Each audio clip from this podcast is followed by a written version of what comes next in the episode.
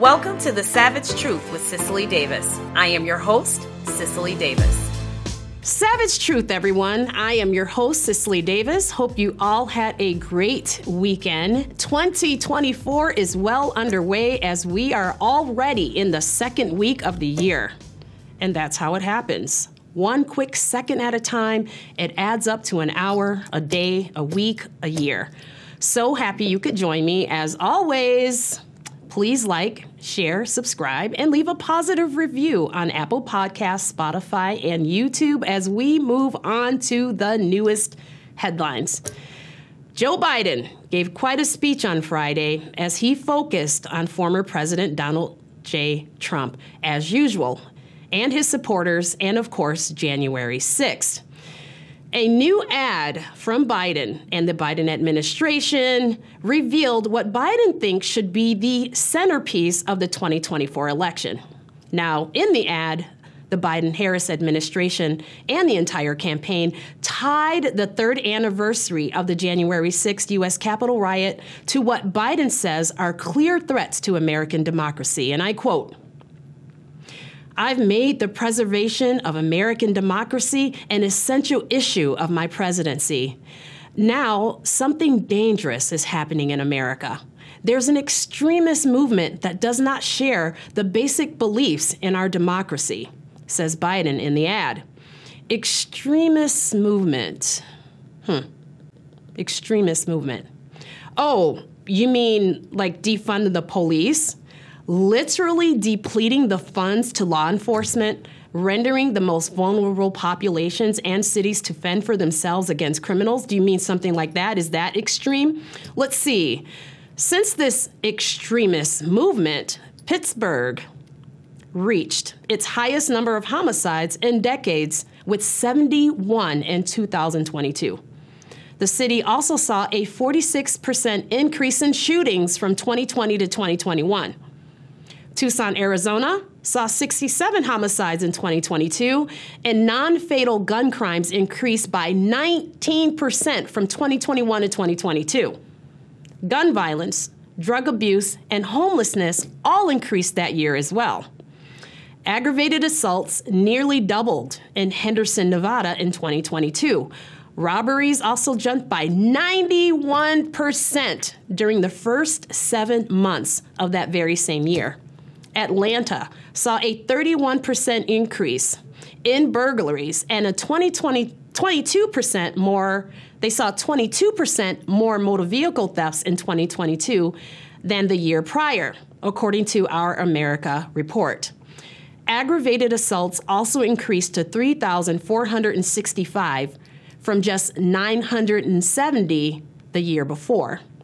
Between 2020 and 2021 Milwaukee led the nation in car thefts after these crimes increased by 111%. The city saw an overall crime spike of 22.6% during that same period. New York and LA initially reduced police funding in 2022, only to reverse the decisions a year later. Hmm, I wonder why.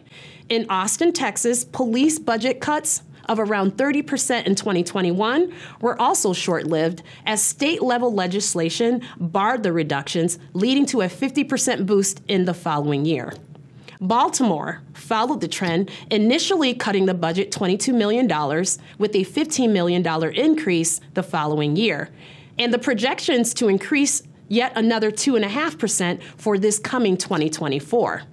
And even with the realization that this was an asinine, imbecilic, and dangerous movement, police staffing shortages still remain an issue across the entire country. Now, these increases can be attributed to two factors. Two factors the anti police settlement in the wake of the defund the police movement, which accompanied the George Floyd protests during the summer of 2020, led many politicians to push police disabling legislation in the years to follow.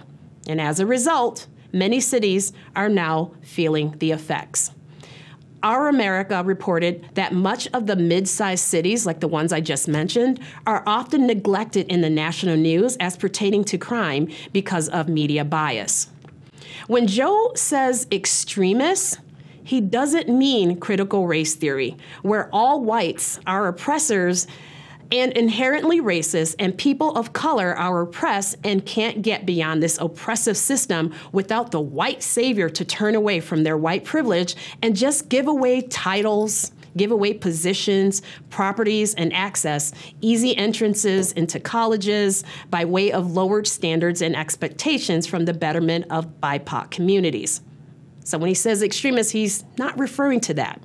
He doesn't mean the erasure of female sports or privacy as biological males invade bathrooms, locker rooms, sororities, pageants, and decades of efforts and strides made in female sports so many women have fought for.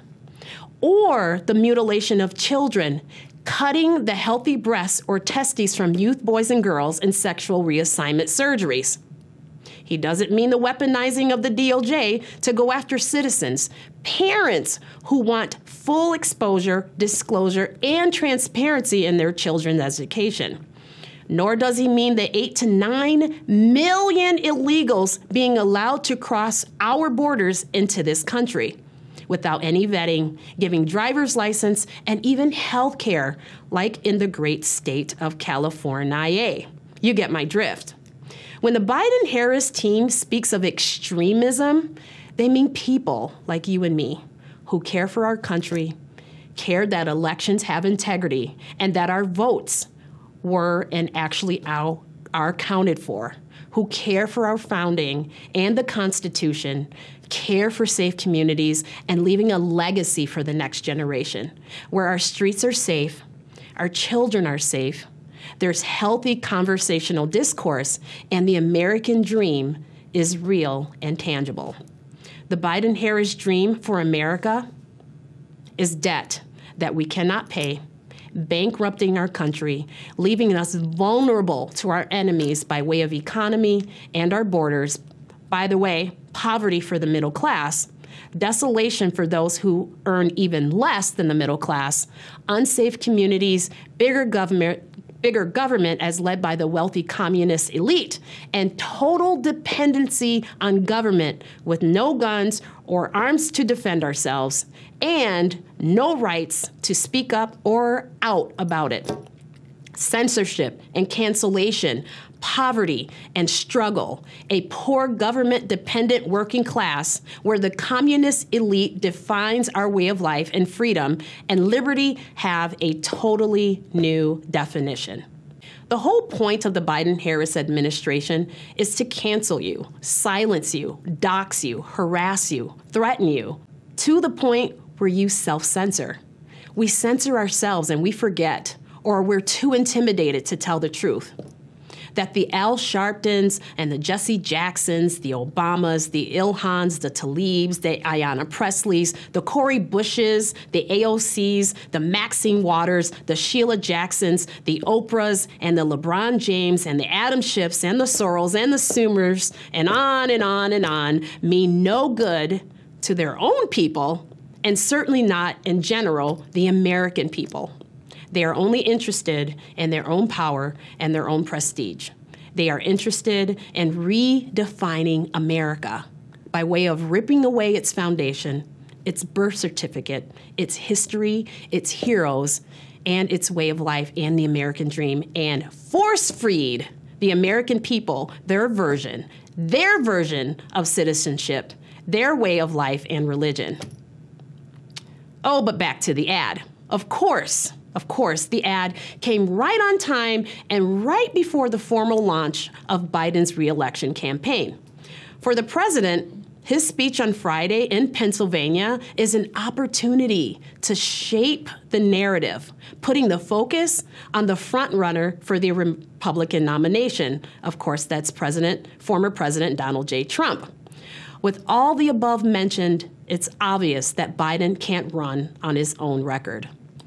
You know, when I ran against Ilhan Omar in the midterm elections, people often thanked me for stepping up, for being brave and fearless to take on such a hated and perhaps publicly viewed dangerous candidate.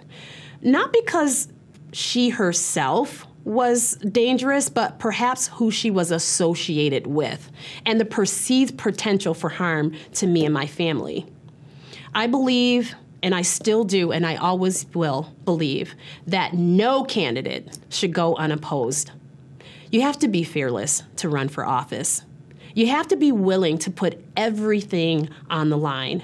You must be willing to be embarrassed, to be shamed, to be slandered, threatened, doxxed, lose friends, make more enemies, be hated, scoffed at, harassed, and the whole bit. You have to be willing to put it all on the line. And yes, including your life. Having been a Democrat and waking up from this negative, vegetative, political, cultural, and historical coma called the Black Monolith, my eyes are wide open, and I decided to live according to truth and to my values. To also call a thing a thing. That's what I want to do. I want to call a thing a thing. And that's what I will continue to do without fear and without hesitation. Now, Joe Biden's speech on Friday in Pennsylvania, his campaign ad, and his panderous visit to the Mother Emanuel Church in Charleston, South Carolina is beyond obvious. This is a move out of the same old playbook, and I am in hopes that at least black men will recognize that Joe Biden doesn't care one iota about the black community. Understanding that black men have begun to recognize and speak out more about Biden's administration's broken promises. And I've been seeing this all over the internet. I've been hearing conversations and participating in conversations with black men in my own family, and they are starting to recognize that the Biden Harris administration has indeed let them down. They remember that he was supposed to be the adult in the room, that he was running as a moderate, and he was supposed to bring the country together. All lies, all failures, right across the board. Joe Biden is a softy who is being bullied by China, Russia, Iran, and now Mexico, and seemingly everybody else. Calling a thing a thing. Well, it's Democrats who have done great damage to the democratic process. It's this false plea to save democracy and Nazi analogies. They're the ones keeping Republicans off ballots without any due process. It's Democrats who are trying to sue and jail their political rivals in an election year. Again, they do not care for democracy. This is just a slogan, a political strategy, a panderous play, a power play to stay in power with the ultimate result of turning this country into a one party nation. Oh, Cicely, Cicely, why do you say that? Well, Biden's record is on the line. And when you look at it, it's no wonder he wishes to shift the American people's eyes elsewhere. Let's see. Joe's failures in the past four years. Let's have an itemized list, shall we? Sky high inflation, soaring interest rates, disastrous Afghanistan withdrawal, Iran enriching uranium at fastest pace ever, more terrorist attacks on U.S. troops, U.S. arms depleted, key nautical trade routes under attack, more division, less unity among Americans, more threats from China, war in Europe, war in the Middle East, importing oil from Venezuela and others, Venezuela threatening its neighbors, Russia threatening to nuke the world, North Korean missiles threats resume, we have higher taxes, higher gas prices, higher food costs, higher energy costs, higher rent and housing costs, record homelessness, unaffordable housing market nationwide, record national debt, record deficit spending, record fentanyl deaths, record illegal immigration, record immigration court backlog, federal passport processing backlog. I'm on that list, by the way. Major wind power projects canceled, big city lawlessness, U.S. life expectancy lower, more Americans living paycheck to paycheck at 60%, by the way, record American credit card debt, supply chain disaster, failure to prevent Russian invasion of Ukraine, parents as domestic terrorists in a letter. Woo, I'm exhausted. I mean, really. Is there anything going well with this Biden Harris administration? Has anything gone well? Are you better off than you were four years ago? And as they enlist the number one and the number two haters of Donald Trump, Barack and Michelle Obama, they will use an old and expected strategy. It's very simple. They're going to talk about MAGA Republicans, Donald Trump, January 6th, they're going to demagogue, abortion, and out of that very same playbook will come the labels that Republicans are racist, sexist, homophobic, xenophobic, Islamophobic, transphobic, and that they want to kill the air, water, climate, and the entire earth. This is a very, very recognizable play. We need to ensure that it doesn't work. We need to make sure we don't get cocky, overplay our hand. We need to make sure we have a plan B if they decide to switch candidates. Campaign as if we are two points behind, not use the term red wave, please. We need to run against any and all Democrats, no matter who they put in, and ensure that any independents that we know understand that life is not better for any of us under this administration. And that we have the opportunity right now, this year, to get it back and to get it right.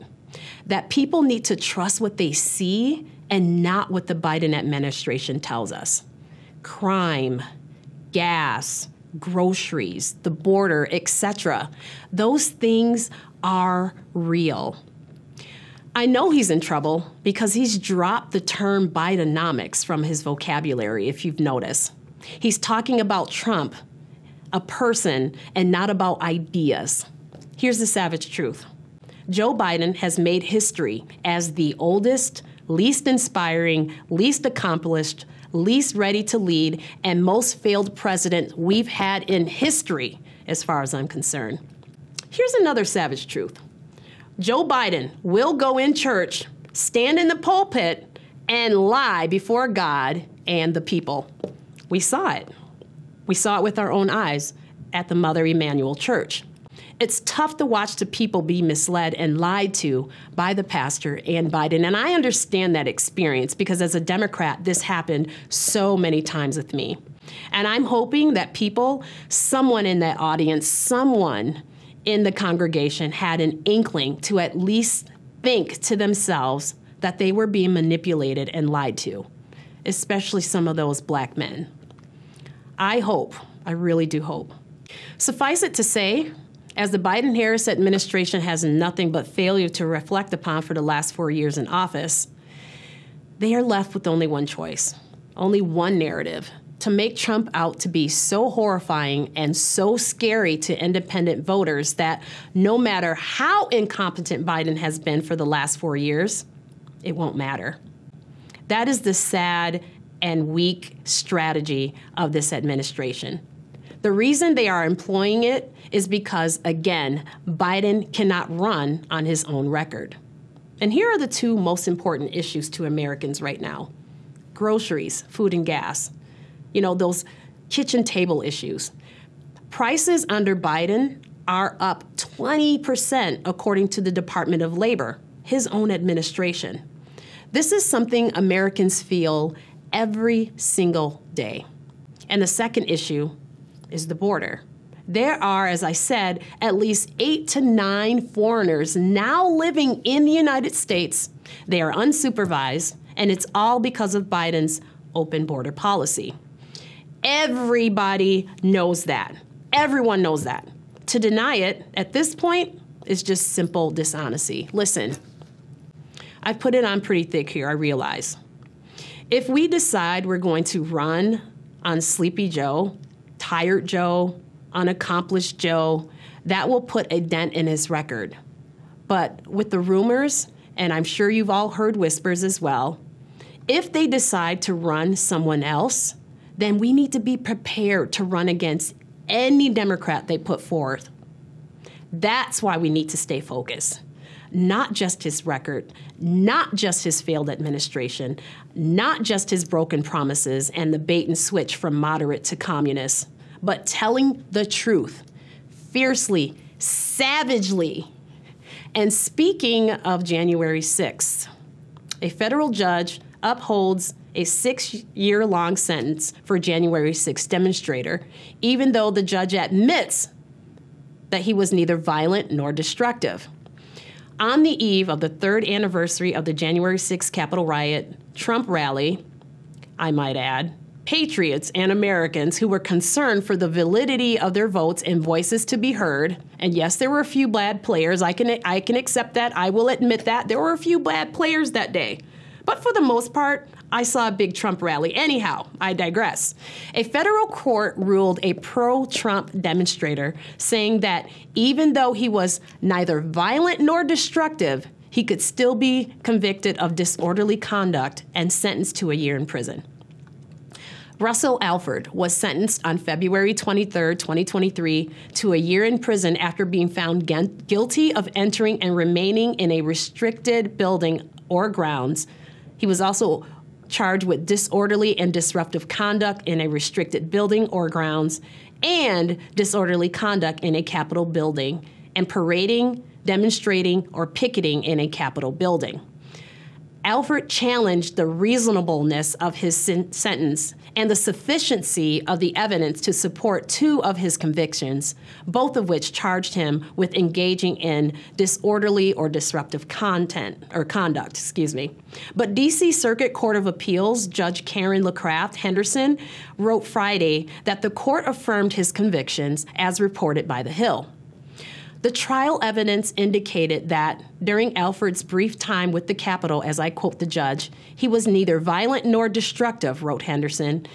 Nevertheless, we affirm his conviction because a jury could rationally find that his unauthorized presence in the Capitol as part of an unruly mob contributed to contributed to the disruption of the Congress's electoral certification and jeopardized public safety it is equally clear from the case law that even passive, quiet, and nonviolent conduct can be disorderly. And this was added by, again, the judge. The, ju- the, DOJ, since the storming of the Capitol, has charged 452 people with assaulting, resisting, or impeding officers and our employees which includes 123 people who have been charged with using a dangerous or deadly weapon or causing serious bodily injury to an officer. The vast majority of the charges, 186, are for entering or remaining in a restricted federal building or grounds. Some who weren't even present at the Capitol on January 6 have also been sentenced. Former Proud Boys chairman Enrique Tarrio was sentenced to 22 years behind bars, the longest January 6 sentence to date, after being found guilty of seditious conspiracy. So, this is to be expected. The true crime was just being there. The true crime was in supporting Donald Trump and exercising your right as a patriot and as American to assemble. As we progress in 2024, Biden and Harris will make this a core issue for elections. We need to get honest and ask the right questions. Is my life better? Are my streets safer? And if you live in a safe neighborhood that was fortunate to not be affected by the defund the police movement, do you actually avoid the inner city? And if yes, is that a good thing? Are my finances better off? My 401k, my pension, my savings account altogether? And for those of you who don't have the benefit of having a 401k or a pension, is your savings account now depleted? Did you have one prior to Biden took office and now it's depleted or significantly reduced? What has it been like with the increase of gas and groceries? How has that impacted your wallet and your financial future? How has it affected your tuition for your children's future? Did you take on a second job or consolidate or downsize space, transportation in order to make ends meet? Have you reverted to using credit cards to pay bills or to get you through the end of the week or the month? If you live in a border or sanctuary state, do you feel safe? How do you feel about your tax dollars going to illegals as they are afforded unlimited health care, given driver's license and voting privileges? Have you considered moving or already have because of the eroding economy or increasing crime? I still pose the same questions for black Americans. Is life better at all? In any way, truly, are your neighborhoods safer since voting for the Democratic Party? Are your children getting better educations? Have you seen an increase in socioeconomic status?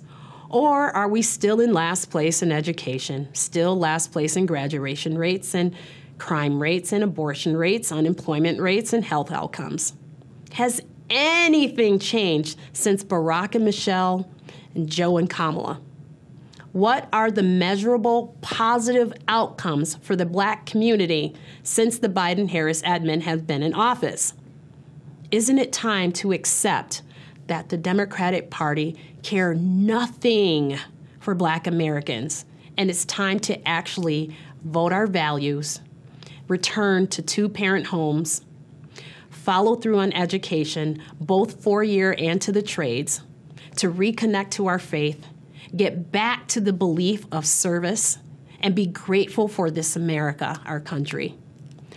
Or are you going to continue to be manipulated and used, as the Democrats do every four years, making promises they don't intend to keep, dangling intangible carrots like reparations and using the same plantational poverty pimps like Sharpton and Maxine to deliver another four years of generational decline as they continue to profit from your anger from your ignorance, your unwillingness to question, and complacent resign of the black monolith.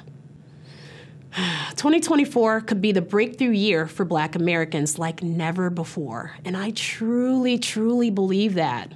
This is not at all a message to insult you. In fact, it's my strong belief in our community to lead that charge for the change in America. Not this doom and gloom, Marxist, socialist, communist way of life. Black people, we just simply don't think like this. This is not us. Just listen to our music. See how we impact culture in America. We're capitalists through and through. And I know the positive impact we have on pop culture in America, in its history, in sports and entertainment and in arts. And I want that to continue on a much larger scale. We're Americans, and no one can do it better. No more excuses, no more lies, manipulation, and half truths from our leaders, preachers, and teachers. We can make the mark, we can make the grade. And when we fall short, we analyze, we review, and we pick up from there, we learn from it, and we do better the next time. The only ones who can help us is us. Woo! And finally, a New York City girls' high school basketball game came to an abrupt halt last Thursday after players on one of the teams verbally attacked their Jewish opponents using anti Semitic slurs and playing so rough that several players were injured on the court. The girls' varsity team from the Leffell School, a private Jewish school, traveled to Yonkers to play against the local public school, Roosevelt High. But when they took the court, players said they encountered more hateful comments and slurs than they ever had before. So the Leffell team said they noticed this throughout the first half of the game in Yonkers. The environment was somewhat hostile. They heard more jabs and comments than they had in the past, but just decided that they were going to just continue to play the game and ignore those comments. After halftime, and particularly in the third quarter, the tensions grew much, much worse, noticing that some of the players on the Leffell team had been injured because of increasingly aggressive play. Players on the opposing team started shouting, Free Palestine, and other anti Semitic slurs and curses. I supported some Hamas, you uh, exploitive starting with an F Jew. Forgive me, folks. A Roosevelt player snarled at one of the Leffell players. The players consulted with their coach, John Tessitore, and determined that the best course of action was to leave the game, which they did, but only after security guards ensured that they could leave safely. Roosevelt has agreed to voluntarily, at that time, forfeit that game. Roosevelt High's athletic director, Kyle Calabro, offered an apology, promising swift and appropriate action on the matter. Roosevelt's principal, Edward Deschent, also apologized and was ready to work with the Leffell School to investigate and resolve the situation. There was talk also for both schools' leadership to meet and discuss the situation and solve to prevent future incidents across any sports. Now, you know, you have to think about the anti Semitism that is grossly multiplying across the country right now. And I bet if we were to sit with one of those Roosevelt team members down and to ask them to describe the actual conflict in the Middle East or ask them to t- give me any enlightenment as to their takes on their positions and why they choose their specific perspectives of the points of view, they couldn't do it, as most can't. These are a bunch of kids who have grabbed onto a narrative. They've seen protests and demonstrations in the streets, and right now it's sexy, right? To raise hell and to um, raise your voice and jump on the wrong side of the argument. These kids have no possessions. They don't have teen, uh, family members. They don't have a whole lot to lose. So this is the popular thing to do. They may even have seen family members who have also participated in such dis- demonstrations or, you know, older sisters and brothers, but they have no idea about the hurt and the vileness they spew out of their mouths. Not to mention the consideration for others. I'm sure people were there for both sides in the stands wanting to actually watch an actual basketball game, to watch the matchup and here we have some insensitive teenagers who have no clue about the damage they can cause, or in, at least a bit concerned about their own selfishness, to ruin an entire game, ruin the preparation, the travel, the practice, and the sheer joy of watching sport. I really hope these principals get together and hand down appropriate punishment for these players. Anti Semitism in this country has spread like a disease, impacting schools, the workplace, and everyday life. This anti Semitism has gotten so far beyond acceptable, and authorities need to take action on every front. Now, this is a great segue into my final portion of the show today. As promised in last podcast, I said I would pull the Nazi mask off some of our esteemed universities past, including Harvard, Princeton, and Columbia. In an age where Democrats are so fond of calling out the Trump Nazis at every turn, here a Nazi, there a Nazi, everywhere a Nazi Nazi, I find it interesting to read about the collaborative past of our esteemed academic universities. So, when issues of anti Semitism are raised at our current university administrators, should we be surprised? Would it shock anyone to find out that just a few decades ago, these same universities were walking arm in arm with Nazi ideals? Well, listen up, kids, because from the 1920s until the outbreak of World War II, that's just exactly what was happening. Adolf Hitler was a great admirer of American academics' work on eugenics.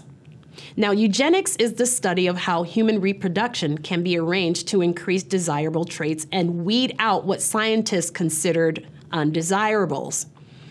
In short, eugenics provided the basics for Nazi programs that exterminated disabled Germans.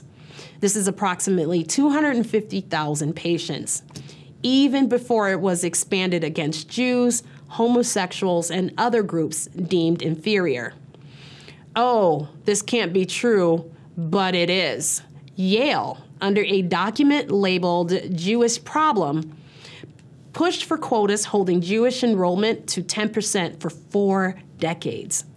Similar policies also in place at Columbia University, Princeton, and Harvard. And it didn't stop there. Nazis were invited to speak at these universities, participated in foreign exchange programs, which indoctrinated students, many of them uh, agents of the German government and Nazi professors.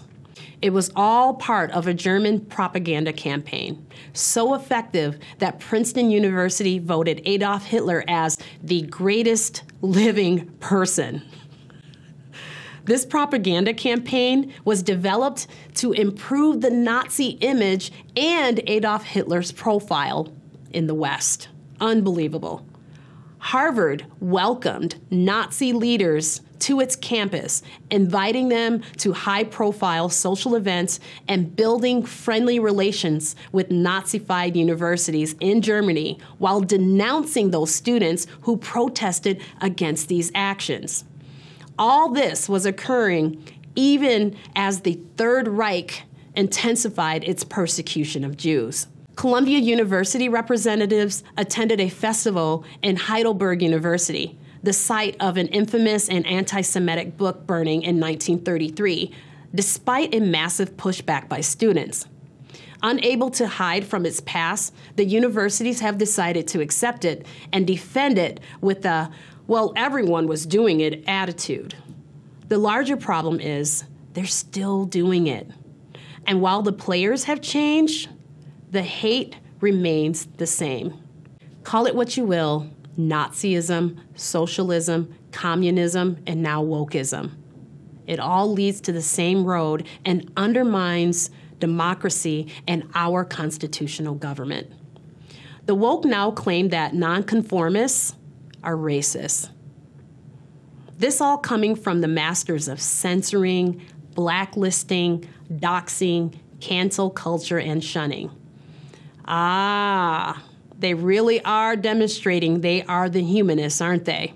You know, I wonder, just like blacks don't understand or know that slavery was an age old African practice and that the Democrat Party is the party of slavery and the party of the KKK, I wonder if these students of these universities know of their hateful history.